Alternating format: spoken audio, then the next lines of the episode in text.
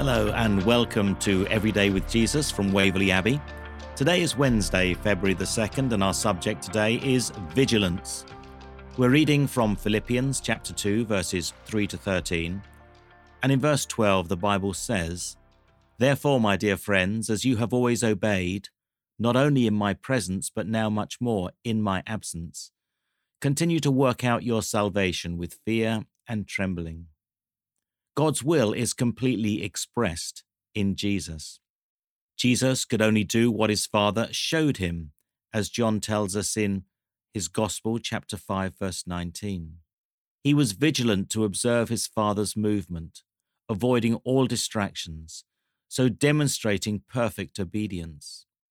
I have a short attention span, so keeping my focus on the movement of God's Spirit every day is not easy.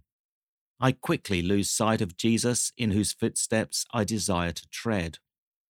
All too quickly, investing in the good blinds me to God's best. My efforts are well intentioned, but sadly, often misplaced. Only God can comprehend where my involvement contributes best to His plans. It's not for me to second guess God. My anxiety revolves around how my need to be useful, combined with my desire to be noticed, so quickly leads me to miss and misrepresent God's purpose. Only by obeying God's straightforward commands revealed in Scripture can I make progress with my Christian life. I am not invited to critique God's way, but to live it. All questions that arise, and they do, are part of the mystery of who is God. Here again, faith is required. My unanswered questions, whilst critical for me, can all too easily leave me stranded within the recesses of my overactive mind, or else overwhelmed by an emotional overload. Obedience to God's will is best personified in Jesus' mindset but that takes courage to live out authentically. Why not take some moments to consider Jesus' approach to obedience, which you'll find in verses 3 to 8?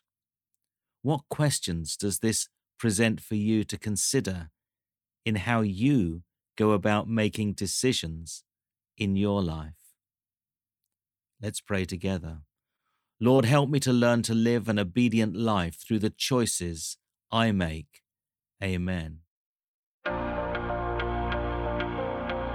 And scriptures to consider that would help you further in these thoughts are Psalm 143, verses 1 to 12, Jeremiah chapter 17, verses 5 to 10, Matthew's Gospel, chapter 12, verses 46 to 50, James chapter 4, verses 13 to 17.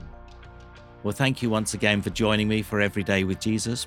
It's a joy to have you with me on this journey as we seek to make Every Day with Jesus available to as many people as possible and recover an understanding and a hunger for God's Word in Scripture. So join us either in distributing Every Day with Jesus or visiting waverleyabbeyresources.org and making a donation to see this ministry achieve its purpose. Join me again tomorrow, but until then, it's goodbye and God bless.